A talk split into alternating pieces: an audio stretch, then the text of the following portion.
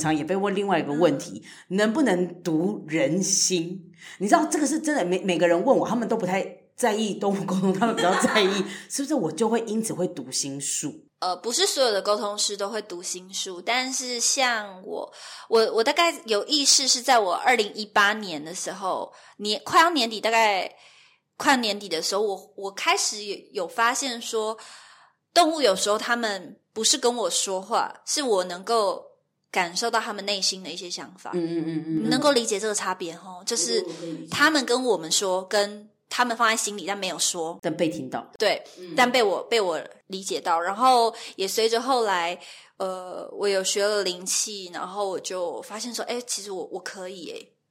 你说可以怎么样？偷听别人？我可以感知到别人内心的状态跟想法，嗯嗯嗯嗯、或是。感受到他们过往发生的一些事情，oh. 但是不是所有的沟通师都是都可以这样子，对。所以这个的确我们可以把它理解成是，就像那些人问我说，这是不是读心术的一件事情吗？对，但是动物沟通不是读心术，动物沟通，呃，沟通就是需要聆听、理解。跟说，那就是他要说，你才会接收到。动物沟通纯粹来讲，就是还是一个对话的状态。对，你要说，我才会接收到，我才会听到，我才会知道。嗯，那读心术的话，就是你不说，但我知道。但我们没有要做这件事，对，但我们没有没有刻意做这件事情，是是是对，呃，像我也都只有在服务个案的时候，我可能才会就是去感受到，但我不会刻意要去读什么、嗯、这样子，就是自他就是自然而然我会接受。对，我们还是要尊重这个沟通的本意了。沟通的前提是人家愿意跟你说，对，没错。这样子，所以曾经就是也有人跟我说，我这样之后，因为你知道做剧场嘛，就是都要去开那个技术协调会。我刚刚有才跟老师分享，就其实我学完动物沟通之后，就有人建议我说，哎，这样以后技术协调会我根本。都不用去现场啊，我就直接这样子跟大家这样连线连线，我敞开也不用去了，我就直接请那个管方跟我连线之后进去剧场里面走一圈啊，是也可以没错啦。但大家现在网络很发达了，那 Google Meet 可以用一下好不好？不用这么的劳累的方式这样子。好，那我要来请问一下。就是下一个问题是，嗯、这个也是我一直蛮好奇的。就那时候我去上老师的课的时候，你是用动物沟通，对不是用宠物沟通。对，因为像我的专业或什么，我平时在讲也都是讲动物沟通，而不是讲宠物沟通。呃，对有些人来讲，可能就觉得这是差不多的概念。嗯、但对我自己而言的话，我会呃认为说，不是所有的动物它都是宠物。当我们说宠物的时候，其实好像。有一个意念存在，就觉得说跟我们一起生活的这个动物伙伴，它是宠物。嗯，但在我的经验里面，有很多的动物伙伴，他们不一定真的认为自己是所谓的宠物，他们可能觉得说我们是家人，我是觉得我们是朋友的关系，嗯，室友的关系，或甚至是我是家里的老大，嗯嗯，呃，你是我的小仆人之类的。呃，我会觉得用动物沟通这样子的概念，好像更符合我的理念吧。懂懂懂。那这样子说起来，你到目前为止这个二零一六的 七年，或者二零一七的六年 这段期间，你有没有跟一些你觉得真的算是蛮特别的动物沟通？因为大部分的家里可能猫猫狗狗或鼠鼠就已经可能算是蛮特别，但是有没有除了这些动物之外？的的的有有鸭子，鸭子，它叫鸭米，一个很可爱的鸭子，而且它是睡床上的鸭子哦。哈，你说跟人一起睡？Yes，很可爱吧？Oh my god！这样叫床单又很常换。为什么？因为它大便哦。对啊。哈，你说它既睡又大便？对啊，算是一个卫生不太好的鸭米这样子。没有啦，就是鸭子好像因为鸭子叫鸭米，等下是不是有点奇怪？就是鸭米鸭米。对，虽然说它是举鸭的这个意思，但是鸭子叫鸭米，我刚突然觉得我怎么有点毛骨悚然呐、啊？好，但鸭米一切都很好。他没有他没有真的变鸭咪鸭咪，我他没有变鸭咪的鸭子这样子。那我可以分享一个跟鸭咪有关的故事。你刚刚讲那个让我想到，呃，鸭咪那时候聊天的时候，第一次聊天，他就跟他的家人说。嗯，他不希望他的家人吃一些形状很奇怪的东西，然后他给我看了很像是那种鸡腿的画面，嗯、然后他就跟我说，他觉得这个东西长得跟他的身体很像，oh、他不喜欢，我就觉得好可怕，真的对耶，其实对耶，所以亚米是对他自己的身体很有概念的耶，嗯，啊，好可爱哦。那除了除了除了鸭鸭米的鸭子之外呢？还有有猪，然后还有呃猪哦，对，哦，对，那像猪是也是被人养的猪吗？还是，对，就是跟人类一起生活的。我记得你是不是有跟什么龙？手工？等下手工是像科莫多龙，还是像壁虎？它是什么什么东西？它有点圆哦，龙有点像变色龙之类的那种，哦、就是呃，它是手是保守的手工是古代宫女的那个宫哦，就是守在宫宫里面的一个 一个守宫。了解，然后守宫那有真的有沟通上吗？有啊，而且他很有趣，他就说。呃，预约者是他的朋友，然后他就说：“你说手工的朋友，另外一只人类人类朋友，人类。”然后很有趣的事情，呃，他就讲说：“哈，没想到今天真的有聊天呢，因为他很常答应别人的事情都没有做到，oh、没有想到真的有聊天，超可爱的。所以那会有，因为它比如说是这种比较特别的动物，有一些什么特别的想法吗？还是其实其实这样子聊下来，这这这六七年七八年的时间，其实动物就是怎么讲，不会因为它的品种或它住在哪里、国外什么的，你觉得这些会有让他们有因此在聊天上有什么差别吗？哦，因为也有人问我说，比如说如果这个猫是讲什么什么一些我听不懂的语言，嗯、这样子这个还能沟通吗？这样还能沟通。然后我自己好像在我的经验里，我不太会去分，比如说有些人会说什么哪一种狗是不是比较聪明，还是比较怎样什么？哦、但我在我的经验里，我我不会去做这个分类，因为当你。有这个先入为主的观念的时候，你在跟他们连接对话，你就没有办法那么的敞开。嗯嗯嗯嗯，对。比如说，你可能接收到某些讯息，你可能还会想说：啊，怎么可能？啊，怎么你不是应该要怎样才对吗？这样，那反而会影响到你的沟通。对对对，所以其实就是全面净空的听他们。嗯、对。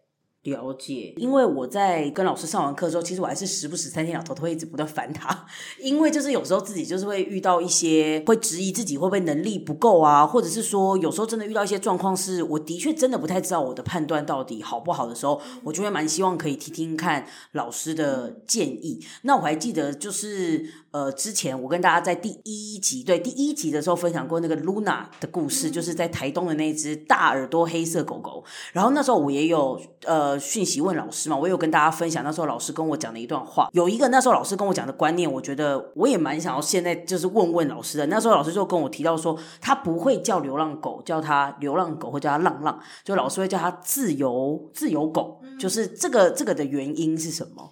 最初其实是。呃，我有一个朋友，然后啊，他就是我在大学的时候第一次听到“动物沟通”这个词的那个朋友。好，那个朋友他他好像是在他 IG 分享说，他感觉称呼他们为流浪狗或是什么，好像没有到那么的适合。然后他就一直在想要用什么样子的称呼。后来他觉得说用“自由”这个称呼好像更好，这样子。然后他是一位戏剧治疗师哦，他在英国。此刻。是。哦对。哦，他在当治疗师，然后我觉得这个概念很棒，嗯、所以我就收下这个概念，嗯、然后之后我就也不会很轻易的会去认定路上的狗或是猫或是什么动物，它们是在流浪，嗯，因为也确实，呃，后来认识的动物越来越多，就会发现说，很多时候他们在所谓的房子外生活。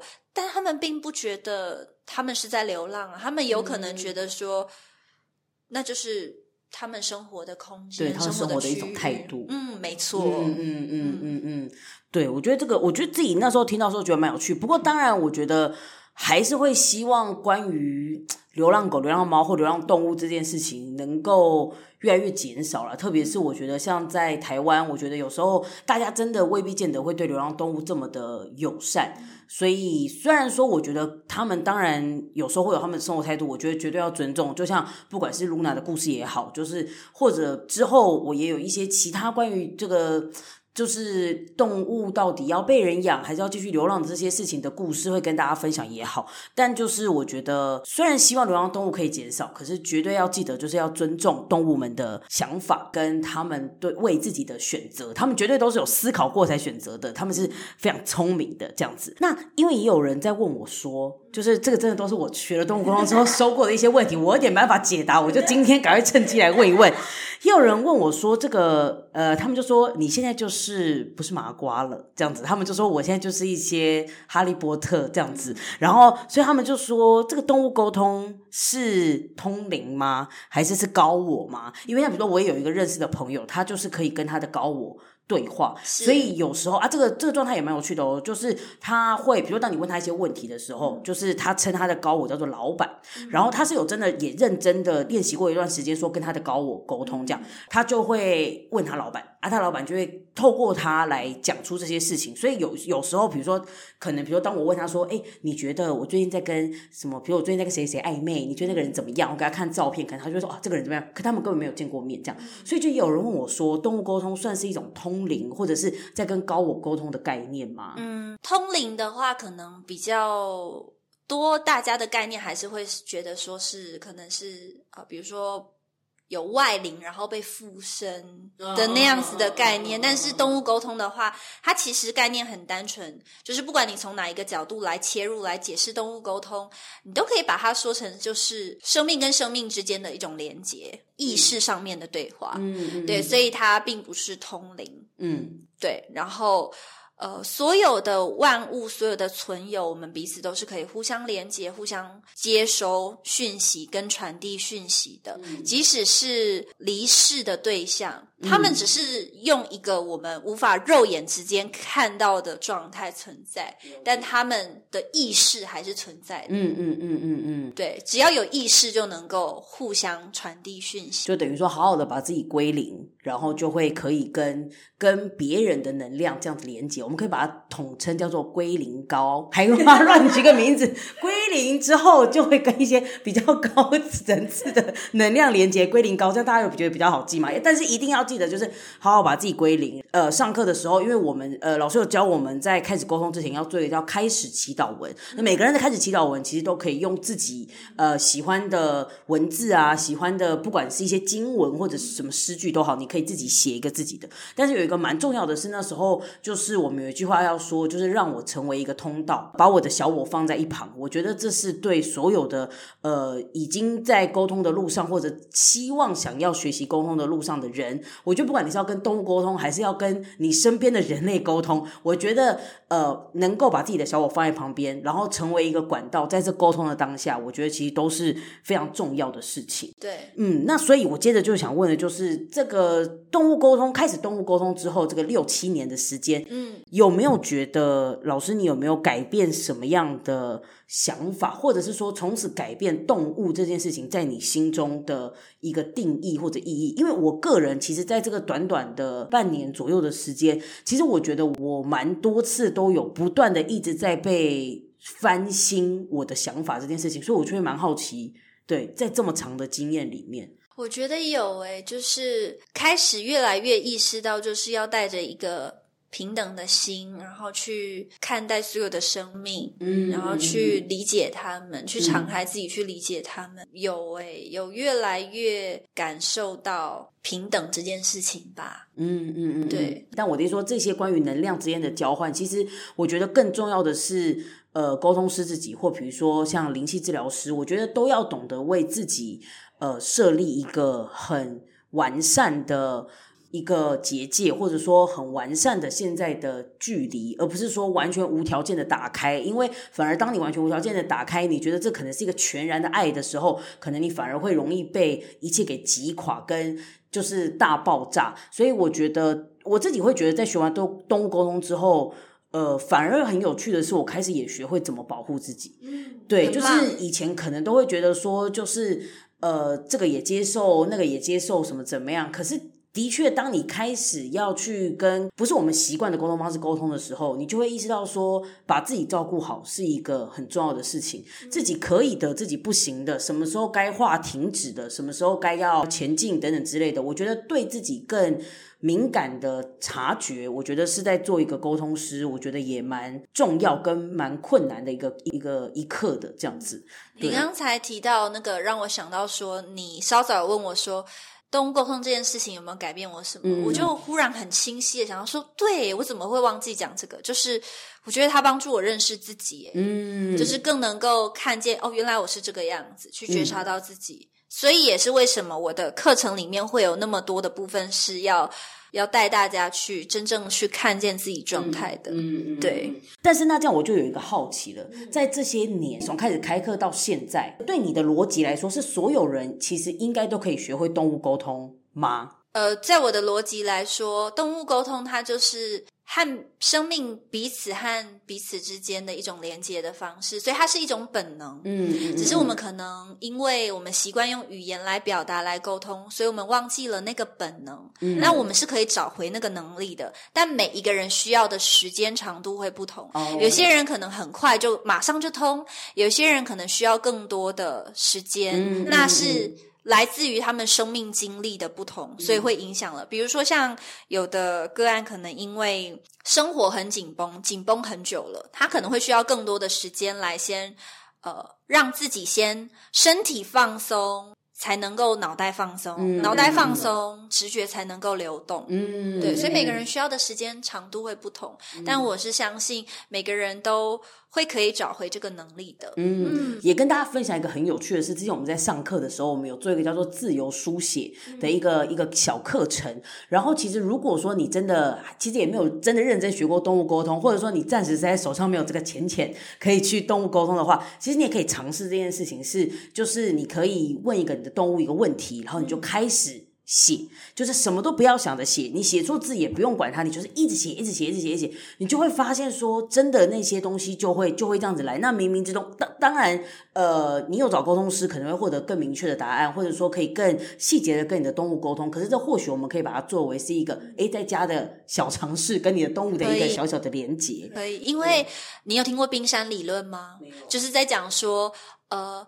露出海面上面的那个冰山，嗯、其实只是一小块。嗯、那在海面下的那些，就是我们的潜意识。嗯、潜意识跟潜意识彼此之间，其实都是可以互相连接的。哦，所以有一句话说。诶，是我自己发明的，还是哪里听到的？我也忘记了。没关系，你先假装，假装是你，你，你听到的。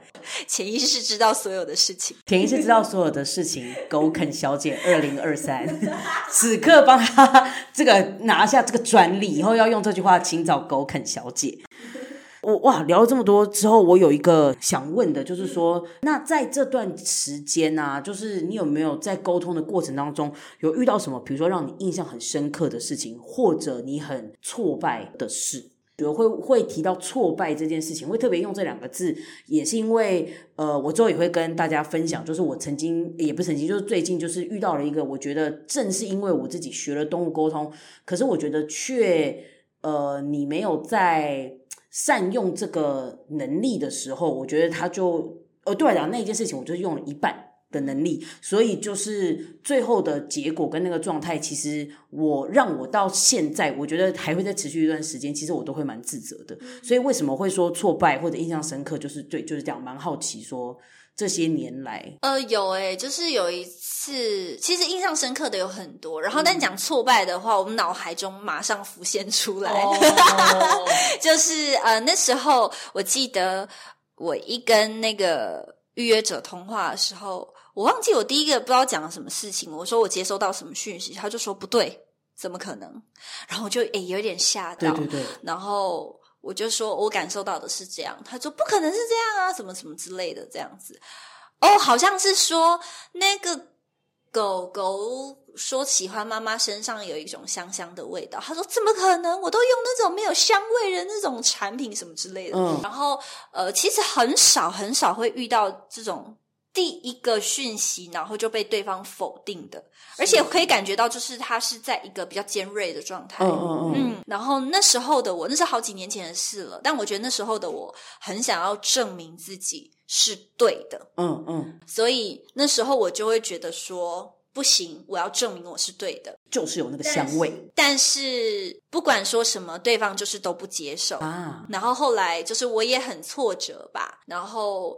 一方面也一直觉得说，怎么会遇到这样的事情？对，那是我过了几年之后啊，再去回想这些经历，其实就是会发现说，不是所有的人在那个当下，他们真的都是已经完全准备好了。嗯嗯嗯，对。呃，有的时候这跟沟通师的能力有关系，当然有一部分也会跟那个人他是不是在那个当下真的可以进入到一个放松的聊天状态。嗯，如果那个人他是一开始就是这么尖锐，那有可能他。代表他还没有很放松。懂。然后回过头来，其实也就是会能够理解说，他当下的那个紧绷是因为他太伤心啊。对，因为那时候他们家的狗是已经过世了。哦，对，那个说主人身上有香香味道的狗，其实是已经过世的狗。是，OK OK。对，所以他在那个状态是可能有很多的情绪，然后他会很想要听见他想听到的答案。嗯，所以有有时候会这样子哦。如果那个人他觉得他没有听到他想听到的答案，他会不高兴。哦，对，哇，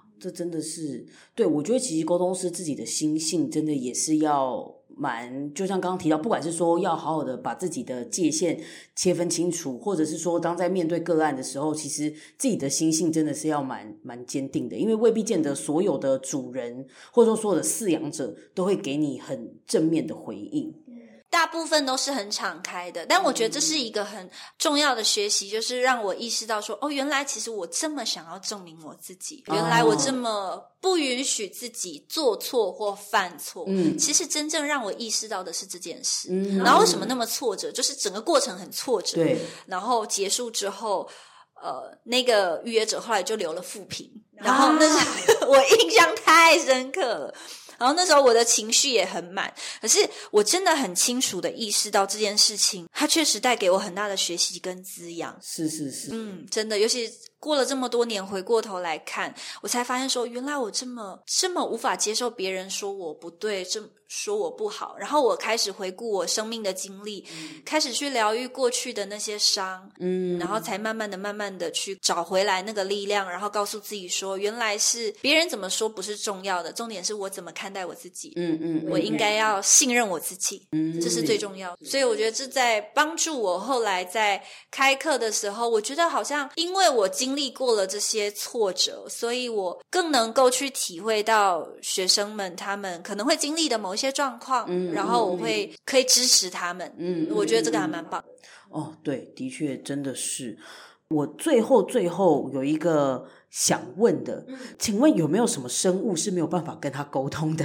比如说，很多人问我说，你可以跟蟑螂讲话？你 有跟蟑螂讲过？真的假的？因为我太想尝试看看。可是那蟑螂的眼睛在哪里？它不是复眼吗？呃，就是动物沟通这件事情是这样，对。用眼睛是最最快速的方式。是是是，我们说眼睛是灵魂之窗嘛，所以用眼睛是最快速的方式。但即使那个动物它可能你不确定它的眼睛在哪里，或是即使它可能发生意外，所以眼睛假设移除了或什么的，嗯，okay, okay. 你还是可以跟它对话的。只要你意念是对准它，哦，你还是可以跟它连接的。嗯，只是用眼睛最方便。你跟蟑螂聊了什么？这这个我好几年前有发在粉丝专业，我觉得很好笑。就是呢，我看到一个蟑螂在吃我们家狗狗剩下的饭。OK，然后我就问他说：“你怎么在吃我们家狗的饭？”然后那个蟑螂的意思就是觉得我很莫名其妙，就觉得说他就是看到这里有食物，然后这个食物也没有也没有写说是谁的啊。对，他觉得他就是找到一碗 buffet。对，就是这个没有任何的你知道标记之类的。然后我就觉得他说的很有道理耶，就，就当下就决定让他吃完了吗？对啊，因为反正就是。那请问你现在还会杀蟑螂吗？我不太敢，但我不太敢是因为我很久以前有一个阴影。怎样？就是我有一次打蟑螂的时候，然后这个蟑螂的吃喷到我脸上。但当然现在也不太会主动去做这件事情，真的，我觉得也是因为会动物沟通，哎，就是是你就会觉得说它真的也是一个生命，就是、对，尤其我又跟蟑螂聊天过，你知道？对对对，你好像 很难就就就这样把它打扁呢。对啊，哇，天哪！好，有没有什么事？就是老师，你觉得其实也蛮想跟大家。分享的，但是我们刚刚没有聊到的事情，呃，有很多人他们想要，呃，比如说学习动物沟通，或是想要更了解自己家里的动物伙伴。那其实我觉得接触动物沟通或是学习，我觉得都很好。但是最重要的，真的就是照顾好，先照顾好自己。嗯，因为很多时候我们会觉得说，我们要了解他的想法，然后我要为他付出，你知道，或者是学，呃。灵气治疗，然后我要来治疗我家里的动物伙伴，但最重要的根本真的是照顾好自己。嗯，因为当你好，跟你一起同住的动物伙伴，它才可能会好。嗯，因为动物它们又很容易受到人类状态的影响。对，这是真的。嗯，所以把自己照顾好，真的是最基最基本的一件事情。嗯，对，先把自己照顾好，你就会有更多的能量、更多的爱可以自然的分享出来。嗯，而那个状态是。你是放松自在，你们家的动物伙伴也是相对比较开心。嗯，嗯，我觉得这个其实真的是蛮重要的一件事情，是因为我。就是一个动物的媒人，所以我很常在说服大家，就是要去 养动物。然后很多人给我的回应都会是说，他们觉得这个很困难啊，就是养动物好像要花很多的时间陪伴它啊，要这个要那个，怎么样干嘛？可是其实讲真的，我觉得就像刚刚老师提到的一样，其实我觉得你有多少的爱，你有多少的能力，你就去为动物付出，绝对不要去付出超过于呃你能做的，会让你负担的，因为那已经不是爱了，那就是痛苦。那当你去硬做了那些东西。之后，其实你的动物也不会快乐，所以当然你说哦，养动物就像养小孩一样，你可以富着养，也可以穷着养，其实怎么样都可以养。我觉得其实最重要的是你跟他的那个信任、那个连接跟那个爱，那个其实才是我觉得最不可取代的事情。你有很多的时间可以陪他，哦，带他上山又下海，这当然也很棒。可是如果你现在的呃，时间或者经济能力或者任何的状况不允许，其实你爱他，你陪着他，他都是知道的，不见得要用这么多外在的东西，不断的向这个世界或向他证明你你爱他的这件事情。嗯、动物他们都是相对的比较敏感跟敏锐，嗯、有时候我们没有说出口的话，他们都可以读得到那个意念。对对，所以就是好好照顾自己吧，好好照顾自己，这样子动物也会很高兴的。是，这是真的。那我真的是最后最后一个问题了。就是我蛮好奇，老师你一路这样子进修，不管是说哦，动物沟通从最一开始，我们还记得那个马哲业，很感谢那只马，然后跟好贵，然后到后来老师开始学了这个灵气等等的。那在未来的路上呢？因为毕竟我们以年纪来讲，也还不到老到不行。那在未来的路上，老师还会有觉得说，哎，可能会想要再去做一些什么吗？或者比如说动物沟通完的下一步，可能对自己的规划或者是什么的？我觉得我以前有一段时间呢、啊，就是把自己困在动物沟通师这个身份里面，oh.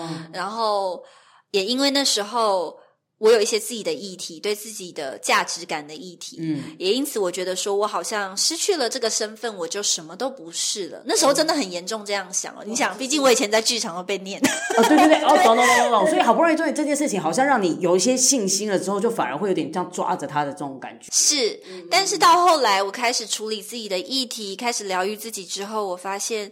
呃，当我对自己有信心，我就没有被这个身份困住。然后我现在是告诉我自己说，我要做的不是只是动物沟通师，而是我要成为我自己。所以我应该要去鼓励我自己做任何我想做的事情。哦，所以比如说后来我开始提供不同的疗愈的服务，然后最近又很喜欢做能量蜡烛。我觉得这些事情都让我觉得很开心。嗯，然后他们都是我。表现自己的不同的方式，嗯嗯嗯嗯嗯，对，所以我觉得做自己，开心的成为自己，就是现阶段我最喜欢的事情，然后也是我持续下去的目标。那。我还不晓得接下来还会不会什么新的发展，嗯、但是我会很期待。嗯嗯嗯，虽然说很像是一个卫生棉的广告，做自己好自在，但是这的确是一个我觉得慢慢在长大过程当中，你会发现这不是一件太容易的事。所以大家是觉得有点不太容易，你也可以去买一片卫生棉，所以呢 也可以。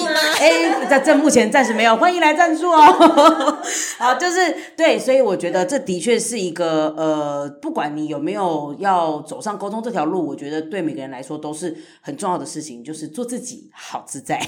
好，那我们最后就要来到这个沸沸扬扬啊！今这次讲的很少，沸沸扬扬 就很不容易讲错，就是沸沸扬扬。我们最后来这个推推时间，我请狗啃老师呢准备了一个，也是要推荐给大家可以带狗狗去玩的一个地方。那来这个交给狗啃老师。嗯、呃，因为我们家住在台中清水，然后。清水那里有一个公园叫牛埔仔公园，埔、嗯、是埔里的埔，仔是周渝民仔仔的仔。天哪，我们这样一讲，是不是很暴露我们的年纪啊？还唱一些陪你去看你，等下仔仔有唱过什么歌？还开始聊一些仔仔唱过什么歌？好，牛埔仔公园，牛埔仔公园，嗯、呃，我应该没有记错字。然后这个公园呢，它还蛮大的，它就是很适合狗狗去跑一跑，对，去跑一跑，就是真的很大，是可以打足球的那一种。哇塞，真的，它真的是很大，就是草皮很大片，然后有操场的那一种，非常不错，非常的棒。然后以前我们家的黑黑最喜欢去那个公园，非常不错。我跟你讲，就是基本上人生了小孩，看到游乐设施眼睛就会亮起来，因为你小孩就不会理你，你就很自由。狗的家长们看到草皮，眼睛就会亮起来，因为你的狗就会立刻不用管你，它就自己去大爆玩一通牛埔仔公园。好，这是我们要推推给大家的本 本次的沸沸扬扬的推推。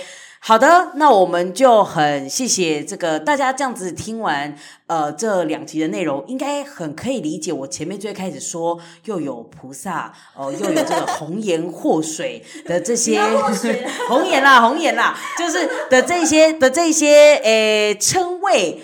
加诸在我们的狗啃老师身上，相信大家应该都很有感觉到他的魅力，对吧？